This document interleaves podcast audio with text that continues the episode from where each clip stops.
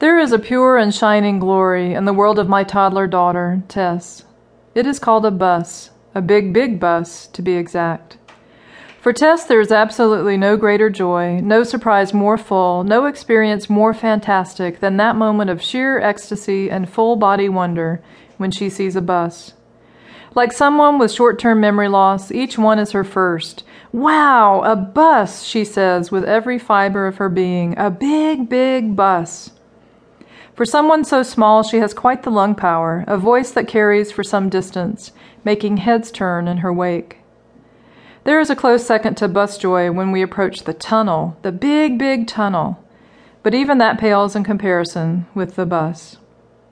Then, of course, there is the penultimate thrill of the truck the big, big truck, or the big red fire truck, or the ice cream truck, or happy truck, or big, huge truck. A very loud announcement made many times each day, and complicated only slightly by the fact that every TR in her noisy vocabulary is rendered as an F. You do the math. We cut quite a figure in the produce aisle or post office when she hears a great big fire truck go past, announcing it to the surprised masses. Being around her is like getting a PhD in exuberance. Hers is a joy we all know before we divide ourselves and wall off the part we keep to ourselves, the part we hide for fear of ridicule. I once read of a man who went into a kindergarten class and asked how many of the kids could sing. Every hand shot up immediately. How many could dance? Same response. How many could paint? Again, all hands shot up eagerly. He then went into a college classroom and asked the same questions. Did he get the same response? No. No hands went up. What happens in those years between 5 and 18 to our sense of joy and possibility and personal command of the universe? We learn to mask ourselves, our surprise and our glee, our sense of self worth and self loathing, don't say you can paint because someone else might paint better than you do and people will judge. Don't say you can sing because you're no Johnny Cash. Don't say you can write if you're not on the New York Times bestseller list. Don't express your sheer wonder at the sight of a bus. That would mark you as unsophisticated and naive. We don't often allow ourselves to be surprised as adults. Our unwillingness or inability to be wowed is exactly the problem.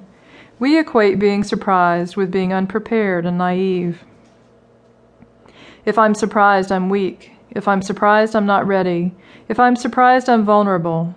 Therefore, I can't be surprised. I won't let myself be surprised. I will do whatever it takes to not be surprised, not to let other people know I have noticed the big, big bus and am totally floored by the very idea of it. I will not move my head or indicate in any way I am in absolute ecstatic love with that bus, that seeing it makes me want to shake all over and scream out at the top of my lungs. Hearing astronaut Story Musgrave speak and show photographs he took of the Earth from space is a lesson in perspective and wonder. He begins and ends his presentation with a slide of a small child on a beach, bent completely double on her haunches as she peers intently at some small thing in the sand perhaps a shell or seaweed, a bug, or just the bubbles of salt water. It is that sense of mystery and wonder and intense focus and fascination we lose as we age that we need to recover, reclaim, own, cherish, and share.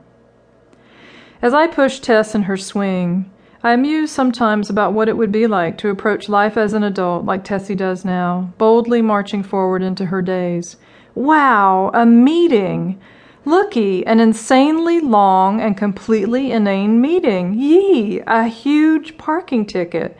A 200 page strategic plan. Yippee! A report due tomorrow. A mortgage payment. Wow!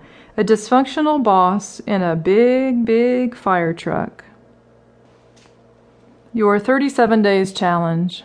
Give voice to that inner child of astonishment and surprise and sheer joy. Let's all agree to be willing to be surprised by the bus, the fire truck, the shell on the beach, the life.